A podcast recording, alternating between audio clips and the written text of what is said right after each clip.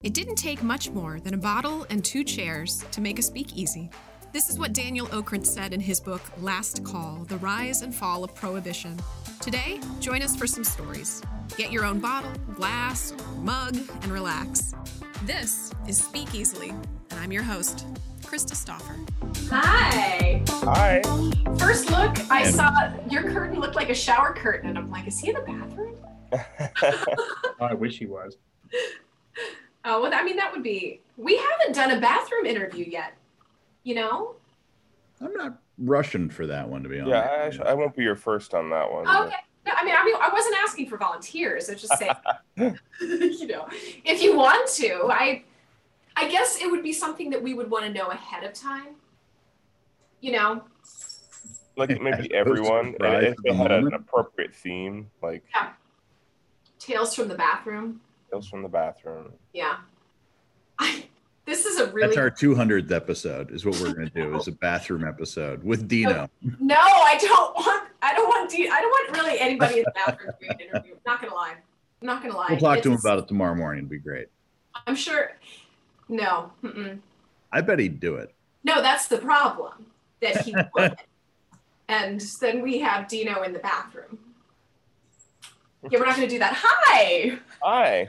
so good to see you guys. Well, thank you. We had far. I'm so sorry for the delay. My daughter's school literally just had a gas leak 10 minutes ago, so it was like, um, okay, she's poor thing. I, and you guys have seen pictures of my daughter. She's teeny, and she's like, "Mom, I'm soaked and I'm so cold. I'm so sorry." She's oh. like, I'm scared. And I said, don't worry about that. The gas, I mean, you're fine. But the cold and yeah. So she doesn't get COVID, she's going to get pneumonia probably. Oh, poor So, thing. The joys of a mother, right? Yay.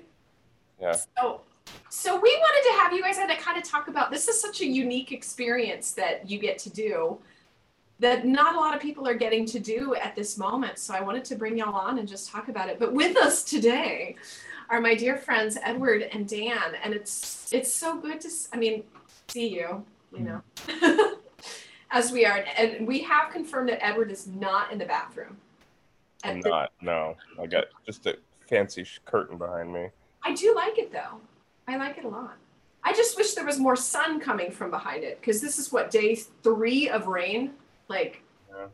killing me.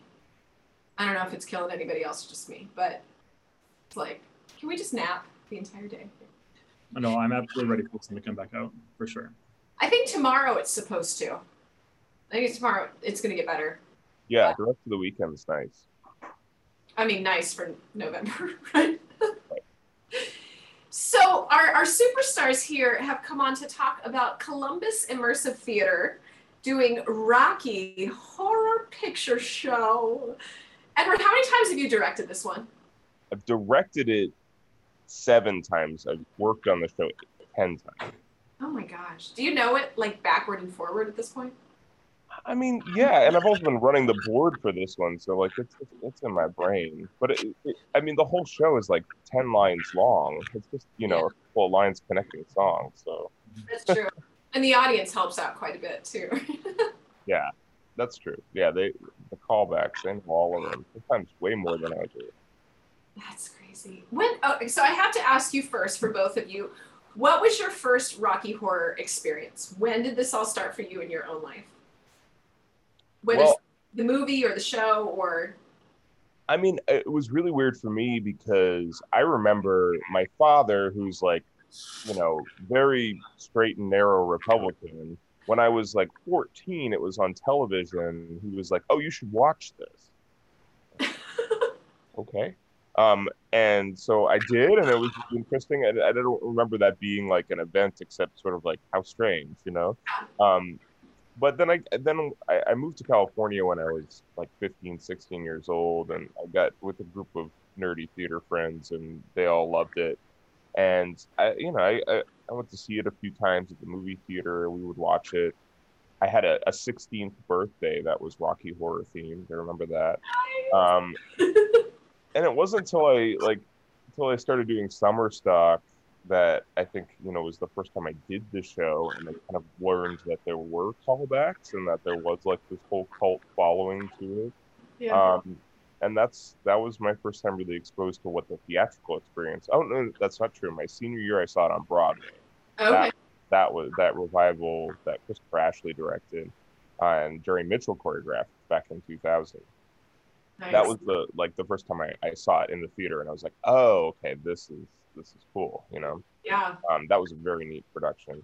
But then i did it a lot. I, you know, I used I used to like cover brad and frank a lot. So and i would always go on which was really fun you know like to be able to do both of those roles and i was like 20 um, and then i started directing directing and choreographing i did it once in Long Island, and then because that that is such an infectious spread out there, every theater in Long Island asked me to come do it that year or the year after, and then I just sort of get a, a reputation for the guy that directs Rocky, and now now I'm on Rocky number ten. Is that on your business card? Yeah, yeah, no, it's weird that Rocky and Hedwig are shows that have opened a lot of doors for me as a director. yeah. Because I'm not really like I don't have this giant affinity for either one of them. You know, I enjoy the shows; I think they're fun, but I wouldn't say they really encapsulate what I'm about as a director. But um, you know, you you take what opportunities come to you when they come, right? Oh, absolutely. That's fun. Dan, what was your what was your first Rocky experience? Yeah, Crystal, what a great question. So I was 16, um, and which was yesterday. Uh-huh. And, um, I was I was in high school, and I had I had a group of friends who was really, who were really into Rocky, and I I didn't know anything about it, but there was a local one screen movie theater in my town who was showing it on Halloween, and my friends were like, "Oh my gosh, we have to dress up, we have to go do this," and they didn't have a traditional shadow cast at this um, Yeah. at the, the showing, but my friend group decided that we really wanted to shadow cast just the floor show. And again, I knew literally nothing about Rocky Horror. Like the only thing I had seen that this segment of the floor show over and over and over and over again because we were trying to get the choreography down perfectly, and I played Brad for that weirdly. Um, but uh, but that was it. And then the first time I saw the show was that night, which was also the first time I ever got drunk. So if my mom's listening to this, hey mom. Um, He was 21. yeah. and um, uh, yeah, and so my friend made costumes, and it was the first time I got in like full fishnets, full heels. We went to Charlotte Russe, and I bought my first corset, my only corset I've ever spent money on. But um, and uh, and yeah, and I remember I used. We tried to replicate the lipstick or the, the makeup as much as possible, and I used lipstick as eyeshadow, which was a poor choice. Um, and then I, the movie started at midnight, and I had a shift at McDonald's that next morning at 6 a.m. So I Oh went to Rocky Horror, did that, got drunk, and Yeah. still somehow made it to my 6 a.m. shift at McDonald's that day. You're 16. You know, you can do that. You have superpowers when you're 16. hmm Yeah, yeah, yeah, and it was it was great. And so that's kind of how I started learning about the callbacks and learning more about it. And then I like it had always sort of been a part of my life. I had actually ironically dressed up as Rocky for Halloween multiple years before I did that for the first time with Chicago Stage, now Columbus Immersive Theater. Um, and so yeah, so then when uh, the the first Halloween that I can remember not doing Rocky was ironically when I was cast in Rocky Horror. Um, I had done the spray tan, bleached my hair, but then for as a Phantom, I didn't want to do that. So I don't remember what I went out as last year. I think I just wore underwear and called it a costume. But I mean that works too, right? Yeah. There were some there were some things that you mentioned, and there's not a I mean not everybody knows floor show and callbacks. So yeah, yeah. one of you explain some of those lovely little things that that happen during Rocky Horror. Well, callbacks and eh, I mean they're really um, they're really the audience's script. What makes Rocky such kind of a fun experience and, and really unique to any other piece of theater is that the audience really has an active role. They're they're your scene partners. So that can be really great or really awful. Um, and we we timed the show and we use our phantoms to help us with callbacks too, just so that there's some rhythm to the show. Um, otherwise, you're leaving spaces and uh, with a bad audience that doesn't not a bad audience, an audience that doesn't know the callbacks uh, can make the show really slow. So we we added people to kind of prompt that um, and give them a little courage because sometimes they know them, but they're like assholes, like under their breath, and they don't want they don't want to be loud about it. Yeah. Um, so they need a little courage with that. Uh, I think that's really kind of cool because you know every show is absolutely different, Mhm. and a lot of that is based on how active the audience is. And then in addition to the callbacks, there's also props you can throw on the stage at certain times, and all of that was sort of built out of well, here's here's your history of Rocky Horror, right? So it, it in 1974 it was first produced off Broad or off the West End, I should say, in in London at a small little theater uh, for 65 seats Wow. which is why the show is so intimate, you know. And it got this cult following, and then eventually traveled to Broadway, and and wasn't really successful in New York. Um, and then they made the film, and that really made it take off, and that was around 75, 76. So, uh, it, with that, because it was such a B film and took a really long time to catch on, people started going and just making fun of it, and that's where the callbacks came from, and it was sort of like born out of that culture um, Yeah. where it, it, it wasn't a great film and people decided to fill in the blanks with things that made it better.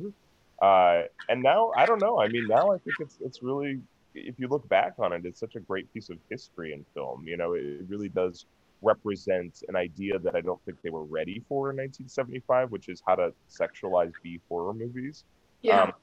Um, which is great. I mean, like if you came up with that idea today, people would be so on board with it. Oh, this absolutely. a time way before kinky boots, way before, uh, you know, all of the the drag that is so a part of our lives right now, and that was really subversive and really out there. So. Yeah. I think that's what my dog is annoying the crap out of me. So Neville really wants to be on this podcast. Hi, puppy. Uh, This is the dog. We still need to have a dog play date. yes, talked we do. Yeah, he- So basically, like the people that have never seen it before, is it a challenge for them? I mean, I've seen it. I've, I've seen the movie a couple of times. I've now seen the show, I think every year at Short North and now Columbus Immersive. Tomorrow, I'll be there tomorrow. I'm excited. Good. Um, but is it hard for people that haven't seen it to understand what's going on? Or do you think people are just kind of open to a strange experience?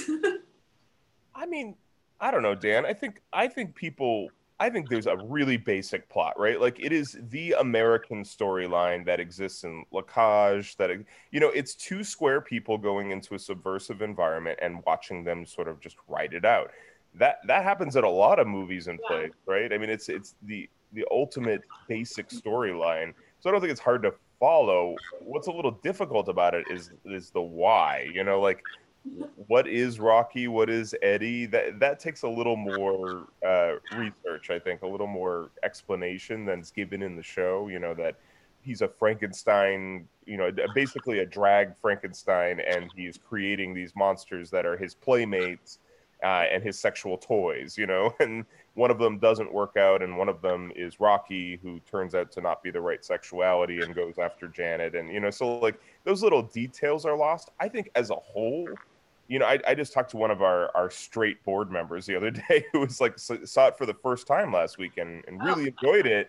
And I was like, so what did you think? He goes, you know, I don't know. You just sort of like get on board for the whole experience of what it is. You know, it's not. Yeah.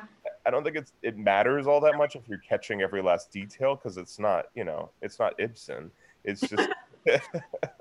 I think you just kind of get the gist of it, and then you go for the ride, and you either love it or you walk out of the theater terrified. I, you know, personally, I think that when I saw the movie, and my Ben, I want to ask you yours too, but I think I saw it back junior year of high school. It seems like junior year is the time to see it. Maybe that's a.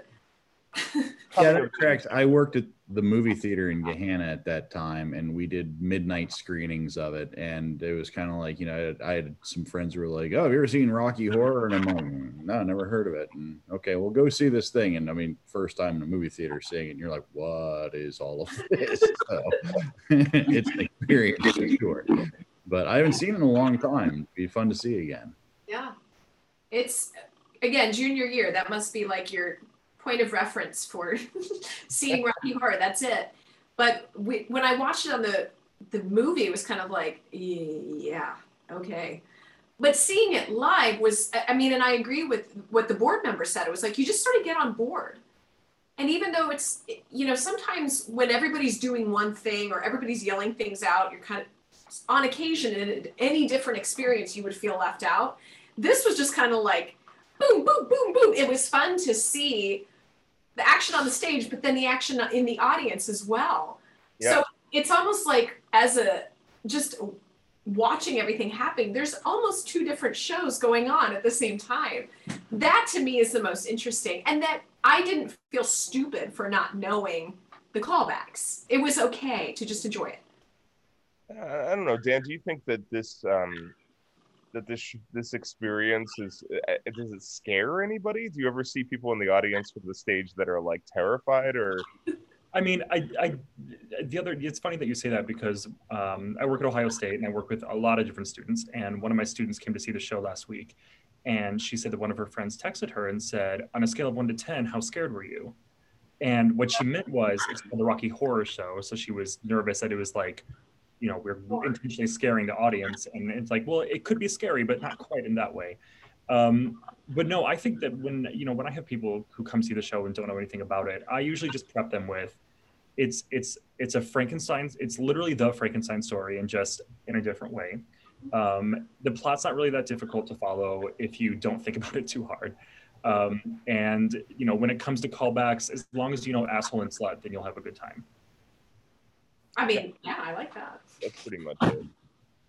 Yeah i don't i don't know. It's I, I think it's such a fascinating sociological and cultural experience you know people who are so straight and narrow or even anti-gay or you know in, in any in any way can go to this thing and somehow this is like this gets a pass on all that like amy coney barrett could go see this and she'd probably still enjoy it somehow you know and i think I mean, I think yes, it is. It is crazy and out there. It absolutely explores lots of homosexual themes, but at the same time it's like oh but it's tim curry you know like you sort of just give it a pass because it's so absurd yeah. um and i wouldn't really say that it's like advocating for any anybody's specific rights or anything like that. I think it, it, it's an apolitical piece.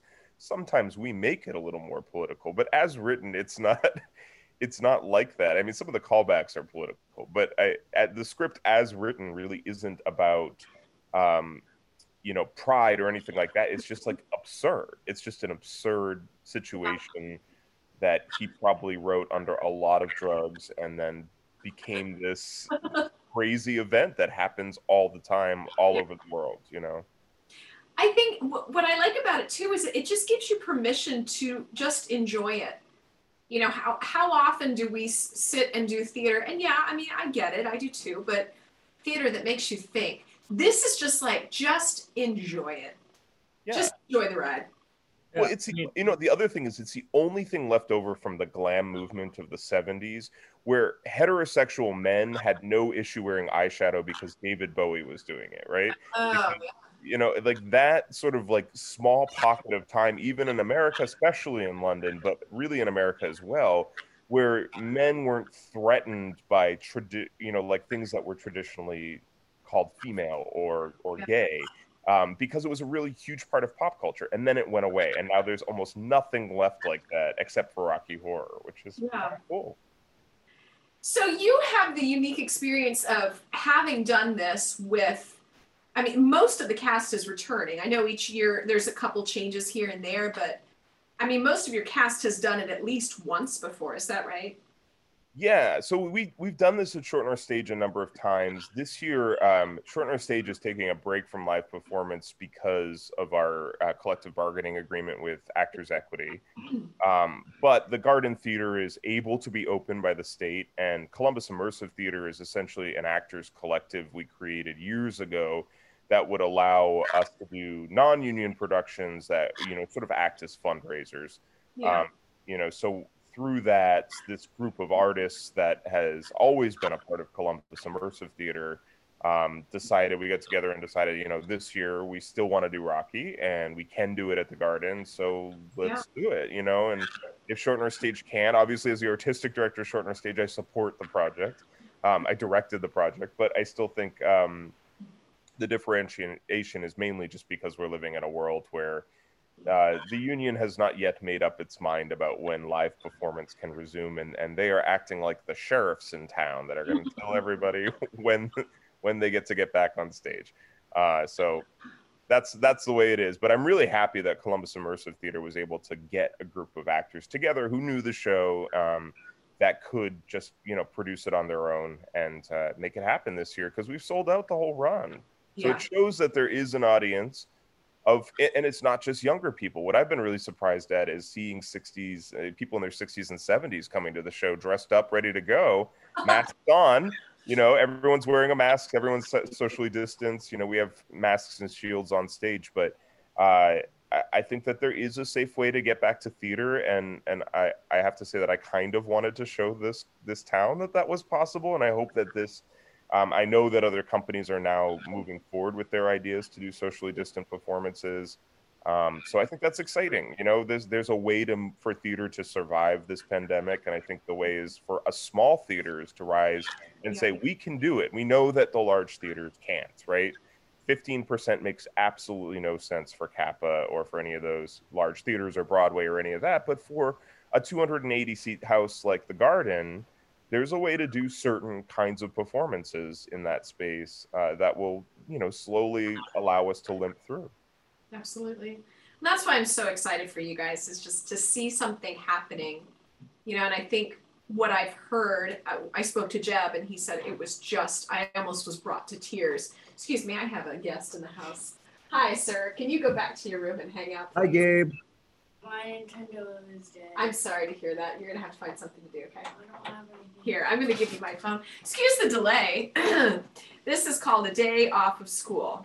Okay? Oh, Here we go. Bye. Yay. Sorry about that. Anyhow, Rocky Horror Picture Show. Um, what is so cool to see you guys trying something completely brand new that that nobody else has done. And I know that there's been a couple other companies that have tried a couple of things um, that have gone well or not gone well, but everybody's watching. And I, you guys have done such a good job of really showing like no we're we are being safe you know with the the face shields and the masks and when they're not singing how did you have to do all of that obviously you probably had to block things differently a bit, yeah. Yeah I mean, it was really important to me, uh, you know, because I, I essentially am responsible for Columbus Immersive Theater, even though, even though I think of it as an actors collective of all of us sort of being responsible. You know, the, if the buck stops with me, it's really important to me that this that theater stays safe, that the actors are safe. They were all tested before coming into rehearsal, you know, and that during the entire time, I, I've been really proud of everyone for for staying. Um, safe wearing their masks in rehearsals. You know we have uh, a special kind of shield that we wear in performance but really we didn't start using those until the last minute. Um, and then the staging became like where is it really in a i mean because rocky horror is all about touching and being close and you know where can we find places that uh, allow us to get that same idea across? Like there are sex scenes in act two right? And Yeah. now we just have them in basically like separate twin beds acting like the action of the stage left bed affects the action of the stage right bed. You get it immediately, right? Like it's not hard to understand why we're separating the bed, and it's it's not really hard to understand. Like, okay, I get that his thrust means that she's yes uh, so I, and, it- and it becomes funny and the whole show sort of lives in that humorous meta environment about we're living in a pandemic we have to be safe um, not because anybody's telling us to be safe but because it's the right thing to do. Um, and i think it makes an audience more comfortable to go and see like okay you know nobody's grinding on each other in this rocky horror but we're still getting that same subversive experience. How do you feel on stage dan? Yeah, well, I mean, it's funny that you say that. The on stage, honestly, I feel um, particularly safe. A lot of, I mean, number one, obviously, because we're wearing some sort of face um, covering throughout the entire show. But I do like how much we're sort of leaning into COVID 19 too, um, because I think that some of the theater companies, both in Central Ohio, but also just like in the world, who have either gotten a lot of scrutiny or have had unsuccessful productions have been, been because they've intentionally ignored COVID 19 they have been trying like i mean there's plenty of theater companies but one that comes to mind is uh, theater company a couple months ago did a production of Mamma Mia somewhere in in, in, the, in the Midwest, and you know half the cast came down with COVID because they did absolutely nothing to try to prevent it. And and in this show, um, not only do we have facial coverings, and some of the blocking is of course uh, different, um, but we like just leaning into the humor that you can try to find in this current place in our society, I think really just adds so much to both the actors and audience. One particular moment that I think of is um, right after I finished my first song. Um, you know, I'm wearing a face shield because it's much easier to sing with a face shield than it is with a mask. Um, but after I'm done, um, on stage, I have a brief moment where I take off the face shield, and then Frank-N-Furter has a gold mask that matches the rest of my limited costume and immediately puts it onto um, my face. And the first, on opening night, it got a laugh. And I did not expect that at all. Um, but every night, the audience chuckles at the fact that, happens. And the more I thought about it, the more I thought, well, I mean, I guess it's funny, number one, because of COVID. But number two, I like that you know, we live in this world where wearing masks in public is just a thing. And so for Rocky Horror, why not also make that a thing? Like Rocky was just born. We live in a world where we wear masks. Now Rocky gets his mask, and that's just how it works. Um, and it's uh, it's it's a really cute moment. And so I think obviously when we're singing, we're wearing the face shields because it's far easier to sing with one. But in the scenes where we are either just dancing or just speaking or just present, and we're not singing, um, we wear some or some sort of other mask that works with our costumes. And I think that allows for a lot of really cool creativity, um, particularly during the floor show when we have our light up LED masks, which are really fun. So Chris, I look forward to you seeing those. Um, but no, I feel really, really safe on stage. Well, it's also fun that Rocky wears more on his face than he does on his body. yeah. I was kind of um, hoping that Edward would um, change the costume this year, and I would wear a mask on my face and also a mask, you know, everywhere Where? else. Where? Um, but uh, you know, we we moved from that. So, yeah, Dan, you get to uh, you get to stay a little chilly on stage because uh, you're not. Well, ironically, I still end up sweating more than everyone else. I feel like, um, but uh, but that's also because as soon as I get on stage, I immediately have baby oil put all over me. So sometimes I can't really tell if it's sweat or oil. But either way, it glistens for sure. Sounds like a personal problem there. But, yeah, That's so much fun. And have you played this role before? Because you were Phantom last year. So kind of. Um, my first year, when Ever asked me to do this, I was um, I was a Phantom. My second year, I was also a Phantom almost the entire time. Uh, but our Rocky last year had two performances where he injured himself at work and wasn't able to come in. Um, and so I remember I was at work. I was in a committee meeting, and I got a text message from our stage manager that said, "Hey, you're going on as Rocky tonight." And I immediately could not focus on the rest of that committee meeting. I cannot tell you what we talked about that day. Um, but yeah, as soon as we were done, I went home and fortunately, Rocky's a pretty easy role to cover. Um, the, he had, I think I had eight lines in the show, um, and he has one full song which I've had memorized since I was 16. Um, and uh, and then it was just a little bit of choreography during the floor show that I was most worried about. But yeah, That's so funny. Edward, you said that you've played some of the roles before. You played Brad and you played Rocky. Hmm. Which one did you? Did, was there one you preferred, or is there a role that you didn't get to try that you would want to try? No. Uh, I uh, I don't I no long I mean I had a professional career as an actor, but I no longer have any desire to to be on stage. It happens sometimes, Yeah. uh, but but rarely because I advocate for it. Uh, so no, I, I feel like I've I'm much happier directing and choreographing Rocky for the rest of my life. I don't need to play anybody again. Uh, but I will say that it was really great to play both, just for the experience of playing Brad and Rocky at different times, different productions. Um, and, I, and mind you, I was always a cover, so I was always a Phantom, right? And it was always like, oh, Rocky's or uh, Brad's not on tonight, and Frank's not on tonight, you're. Um, which is my whole career, always the bridesmaid, you know, always the always the understudy. Uh, but uh, I I think they're really different characters because an effective Brad is is a straight man, right? Like not not a heterosexual man, but like a straight man in comedy, right? They have to let things happen to them, and if they lean into the joke too much, they kind of ruin it, right? So I think that like to be Brad, you have to be like uh, what I what did I tell Zach the other day? Our our Brad. I said it. It, it, it has his inner monologue is always I'll do this because I'm a good sport, right? Yeah. Like this is what nice guys do. I'll Mhm. go along with this person touching me because that's what guys do, but secretly sort of fostering this inner homosexual, right? This this inner desire, at least, to be uh, a part of it. Mhm. Um, so it's kind of like getting pinned down by your sister to put makeup on your face. You know, you're like, please don't, no. But if you're a little gay boy, you're like, yes, I want this. and then Frank is the exact opposite. Like Frank has Frank is the catalyst between the audience and the cast. Mm-hmm. So he needs to be there to sort of like give permission to a lot of it. And he's the superstar. I mean, he comes on and people cheer for him and he is he is there to entertain and to guide the other characters through the storytelling. And I think if he doesn't play for laughs, it also ruins it. Yeah. so the really different experiences on stage right? Like one where you have to be totally conservative and resist every opportunity to play into the joke. And the other one where you're like lean into it further make it dirtier make it worse than it's written right? Like that that is really awesome i mean I, I remember and this was back in my early 20s but i remember as a young actor thinking wow how cool you know how cool that in this same production i can play two totally different things and Yeah. maybe that's why i was always an understudy because I, I didn't mind i thought it was fun Yeah. and to be, I mean, be told to go even more over the top as an actor. When do you ever hear that? What is dangerous, right? Like the wrong, and like we are so blessed to have Nick Harden as our Frank-N-Furter because year after year he proves that he can adapt to whatever is thrown at him Yeah. and still come out of it such a, a winning personality, you know.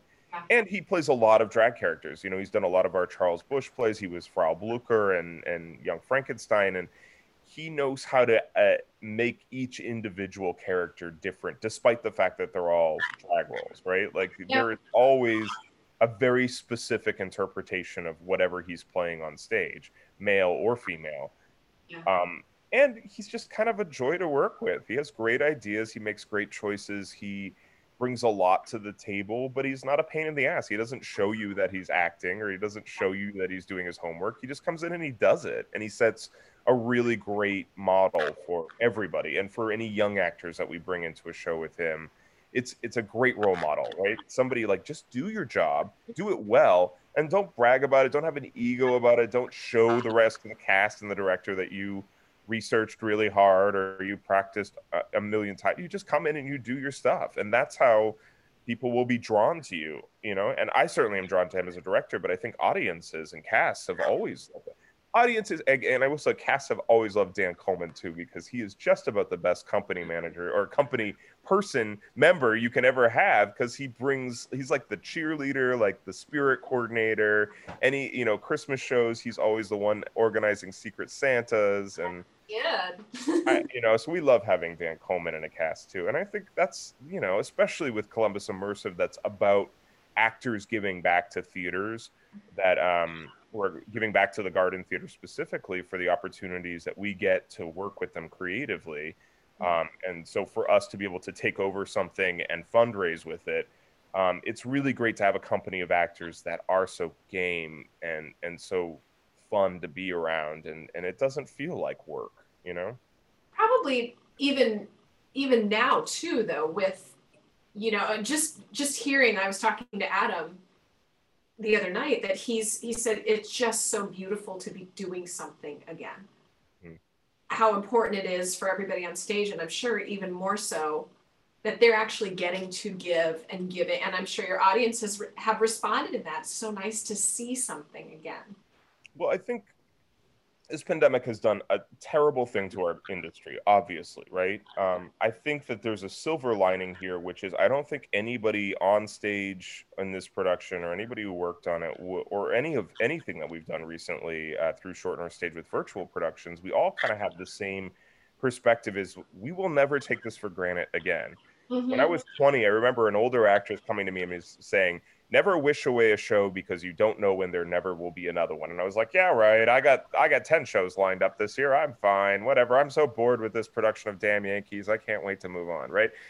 Now I really get it. Now I get that when you when you aren't able to do your creative thing, it's devastating. Yeah. and that we are so lucky to you know like i have a full-time job in the theater i, th- I think you do too krista i mean i think that is such a gift Mhm. um, that I, I'm not sure I ever believed I'd, I'd have in my life, even when I was in between waiting tables and then, you know, going on tour or whatever I was doing as a young actor. You know, I always thought, well, there's the uptime and the downtime. And, and now to have this job and then to have everything creative taken away from you, it just makes you think, like, never complain ever again.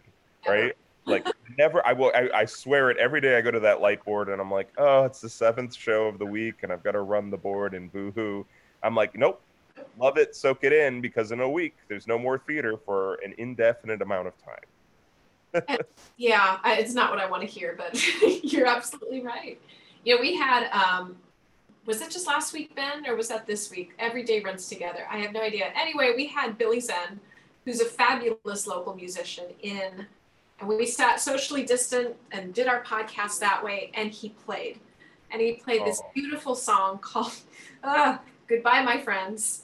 And I'm doing everything I can. I'm just listening to him and taking in the fact that this is the first time that I have actually heard somebody, a performer, performing right there.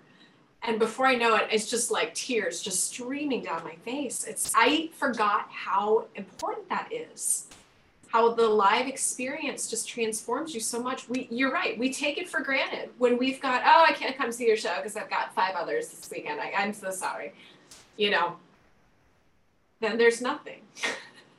Well, and what's worse about it too is that you know there is an audience that's ready to come out to see Rocky Horror. I think there's also an audience that really wants to, but isn't does not feel safe being in public, and we we get that. We totally understand that, you know. And I think that unfortunately, our business will have to deal with that for years to come. I don't think that once the pandemic is over, people are going to like flip a switch and automatically want to be in a room with 3,000 people. I, I just don't.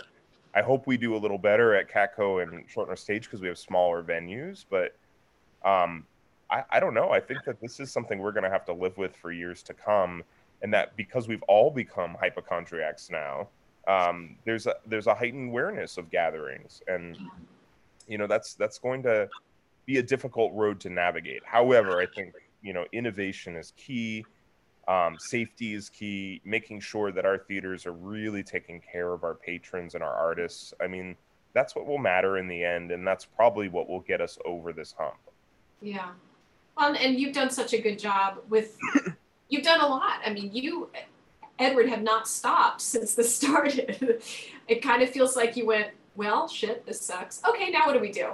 And that's what I've loved. you know, you responded so quickly, probably because you, like me, can't sit still for very long. Which, like, Yeah, that's spit this it. out. But sure, because you've done now two separate streamed performances. Yeah, virtual productions. Yeah. Yeah. So Um, is that the future for you, do you think? For a little while, we're doing a virtual Christmas show called Quarantine with the Clauses that we're really excited about. Mark Waldrop wrote it, who writes the Radio City Music Hall show every year and, and can't this year. Um, and he wrote When Pigs Fly, so we sort of developed a relationship with him. And he's wrote this this hilarious song where uh, Santa is basically Johnny Carson and Mrs. Claus is like a drunk Ed McMahon. And they wrote like 14 new songs and numbers for the show and big tap numbers. And there's ways to involve our interns and our locals. So I think it's going to be quite the event to see. Um, but what I'm really proud of with Short North Stage is that we've taken this opportunity to connect, to try and get a bigger regional representation. You know, working with Andrew Lippa on uh, John and Jen, for instance, and then you know, just seeing our name in the Broadway briefing or in playbill.com, as small as that is, was sort of exciting. It's sort of like, okay, we instead of just disappearing, now we're one of the only theaters in America doing anything. So people, just for a lack of things to watch, are watching what we're doing. And I think that's kind of cool. And and it's good for Columbus as a whole because it allows people to realize what this town is, like what we're doing up here. I loved Pigs because we get to showcase all these costume designers that do highball and you know, people don't know about that. I didn't know about that before the first time I came to Columbus. I had no idea what was going on in this town. And while I like that it's a little secret, I don't think we're ever going to become the theater town we aspire to be um, until we start getting more national recognition. Uh, so that we can start making Catco and Short Stage LORT theaters in 10 or 15 years, you know, and and have the sort of resources that Cleveland and Cincinnati already have. Right. Um, and I think that that that should be the goal of Columbus because we're such a cool arts town. But every time I tell someone back in New York about it, they're sort of like, "Oh, Columbus, I've never been there." You know, it's it's a sea tour stop. You know, if you've been on tour, you don't you don't often stop in Columbus because it you know it, it's usually the third or fourth year of the tour when it gets around here. So I think that there's there needs to be more awareness of what a cool town it is and and what we're doing here. And um i'm just so enchanted. I still feel like a guest six years in like i'm still you know new here. But uh i think it's such a neat place. And i think that it's on us to tell the rest of the world what a cool place it is so that our property values will rise and rise. Well, yes. but you know, that's I I think you're right. It is our responsibility, and this may be the time to do it because nobody else can. Right. You know? So, like you said, people are watching it just because well, I just want something to do. Well, and you, when we say that people are watching, I mean the amount of um, messages that I've received from people with different theater companies that I've worked with before in Columbus, Yeah. saying, "How did you do this for Rocky Horror? How did you do this for Rocky Horror? How did you do this for Rocky Horror?" I was literally texting a president of a different theater company right before this, Yeah. who was asking me, "Where are these masks? Where did you get them? How much are they? What do you do with them? What did like? I mean, just asking all the different ways that we're trying, or that we are being COVID conscious." um, in this production. Um, uh, you know, yeah, Edward, you know, take what you will from this, but you are really leading the way for what theater looks like in Central Ohio with doing this. And I know I, I probably speak for the rest of the cast when I say that I'm very happy to be a guinea pig um, in this scenario because if, if this means that we're going to get back to some sort of what theater used to be in Columbus, then I'm all here for it. Yeah. Well, thanks, Dan. I mean, I, I, I, I wish I could say it wasn't partially selfish. I just get bored really easily, you know.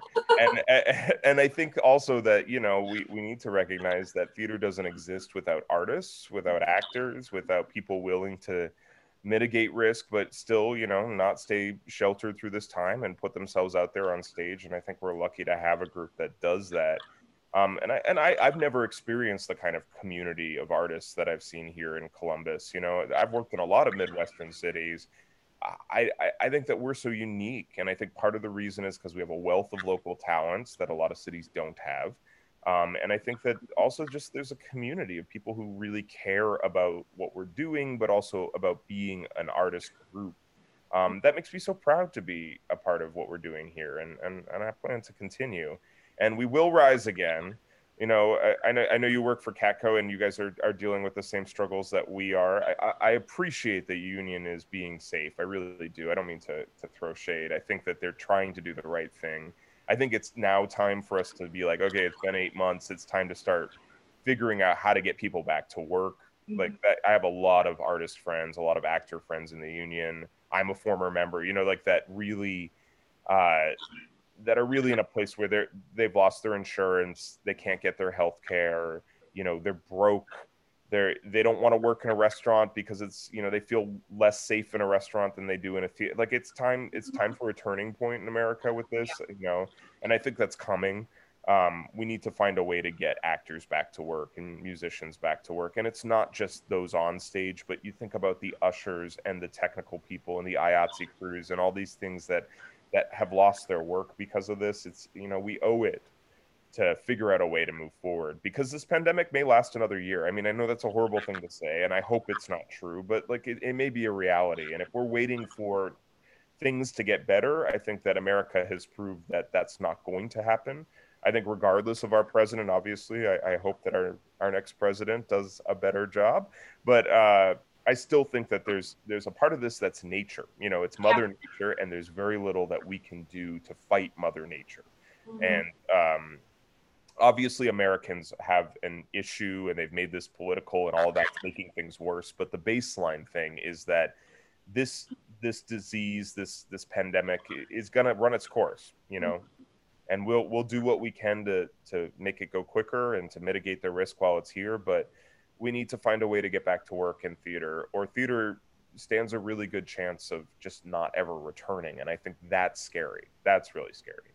And that's something that we talked about as our staff here. You know, it's sort of like in all of history, when challenges have happened and and humanity is at a tipping point. What has survived but the arts? Now they come out looking a little bit different, but they've never gone away. They've they've come stronger. They've become new, but the arts have always survived anything.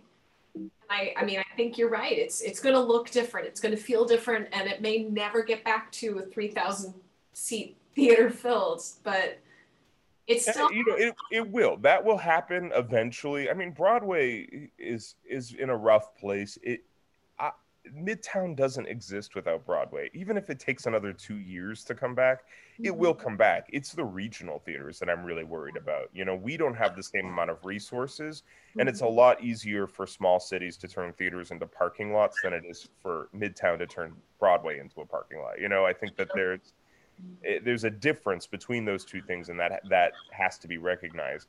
And I agree, theater has always survived. You know, since the Greeks, we've always come through. Civilizations fall, but live entertainment stays around.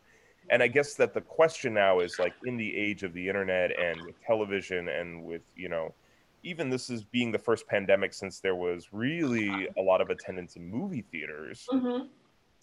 Uh, you know, does that make a difference? Does the you know does theater just transition into film and television? And I disagree. I mean, I think what we've seen with Rocky is that the live experience of seeing live actors on stage and in the audience it, it will never go away because it's such a unique thing. And it's not niche. It's a human Yeah. need for people that need it. And virtual theater is great. We love virtual theater. We've done it. The reality of it is it, it just doesn't make enough money. You know people do not buy tickets to that sort of thing when they can watch broadway hd so you have to really either be devoted to your company that's producing it or really interested in whatever product they're producing Yeah. um, but we can't compete with Netflix. You know, we don't have the millions of dollars to do that, and no regional theater really can. So I think that we will have to find a way to come back to live seating soon. Um, that this will help us limp through. That virtual productions are a great way to continue to connect with your audiences um, and to keep people engaged. But and I fully I want to put this out there. Please support any theater doing anything virtually. It may not be your first choice of entertainment this weekend, but consider that if you're you're investing in a future of live theater, you know, and and I think that's really important to put out there. Uh, and there's some great things going on. You know, at any given day, you can see a concert of your favorite Broadway star now because they're everywhere. They're doing them everywhere. Every theater is has hired Broadway stars to come do virtual stuff for them. So I think that's kind of a cool time period too. Mhm. Um, but it, it does have to come back. I mean, what we have to offer the world is live theater, and live theater will return. It absolutely will. So this is the last this is the last weekend of Rocky, right? Are there any seats left or is it completely sold out? Yes, oddly, because um, on on Halloween Day there are like I think now like 15 seats left for those two performances. So go snatch them up right now Yes. at RockyHorrorColumbus.com. Um, but uh, yeah, we're very lucky that this, you know, even though we only had 44 seats to sell, we did seven shows a week and they all sold out. So we're we're pretty happy about that. That's amazing. And you've got I, I saw the picture, you have mannequin parts separating the seats. Yeah. a little homage to the film. Uh, and we happen to have an endless collection of mannequins. Uh, mannequins have all, were all part of our original set design in the green room, um, and we just collected so many of them that we thought that would be a really great way to to keep the audience socially distant and still kind of feel like there's some somebody Oh, out there. I mean, sure, it's a great way to keep the audience socially distant, great. But as an actor, it is it, it makes the house feel a lot fuller. It, I mean, it really, really does, especially when just you know you're seeing the audience from the corner of your eye. You're not necessarily like staring at them like you normally wouldn't. It helps a lot. Yeah. It's also funny. It's hilarious. It's a great sight gag when you walk in the theater. It's also terrifying for me. Like, you know, Oh. sometimes late at night, I'll go back to the theater to just get work done or whatever. And, uh, you know, the minute you walk in and it's, they're white mannequins. So they just immediately pick up light and you're like, ah, ha, ha. oh, right, right. Okay. Right. That's what you need at this time of year. Yeah. Exactly. Gracious. And so audience members, you know, I mean, are, masks obviously the whole time Mhm. and just distancing and all that so the audience feels safe too. And that's I have heard that from audience members saying, yeah, it was I felt completely safe and felt like they did everything. I mean, we feel it's safer than a restaurant or a grocery store right now. I mean, you know, it's 44 people in a very large auditorium, and you know, everybody's maxed up. We're really strict about that, and I, I think it's kind of fun because people have found ways to incorporate their masks into their costumes. And in all ways, it's just kind of the perfect show to bring back in this environment. You know, we know that people love it already, and uh, people will jump over great logs to get to Rocky Horror. So wearing a mask is a pretty small obstacle. And I think in general, wearing a mask is a pretty small obstacle, but that's how I feel about masks. A hundred percent. Uh, eh, yeah. Well, guys, I'm so proud of you. I, I love the work that you're doing. I'm so excited to see it tomorrow. I'm glad that there was a. a I'm glad you're coming. Yeah, I can't wait. I don't know when, but I'll be there at some point. Um, yeah, keep doing what you're doing. Keep reinventing and and challenging, and because I know that it's it is needed so badly. And and even if people aren't quite ready to get out there, to know that there is something that will continue just to develop and grow and be understood is a wonderful thought. So thank you guys so much. We're so proud of you. And we're going to get this out today so that we can get those 15 seats sold for you. Thank you. Yeah. Great. Thanks, Krista. Thanks, Ben. Thank you guys. Thanks You're for coming. welcome, Thanks Thanks for having us. Bye, guys. Bye. Bye.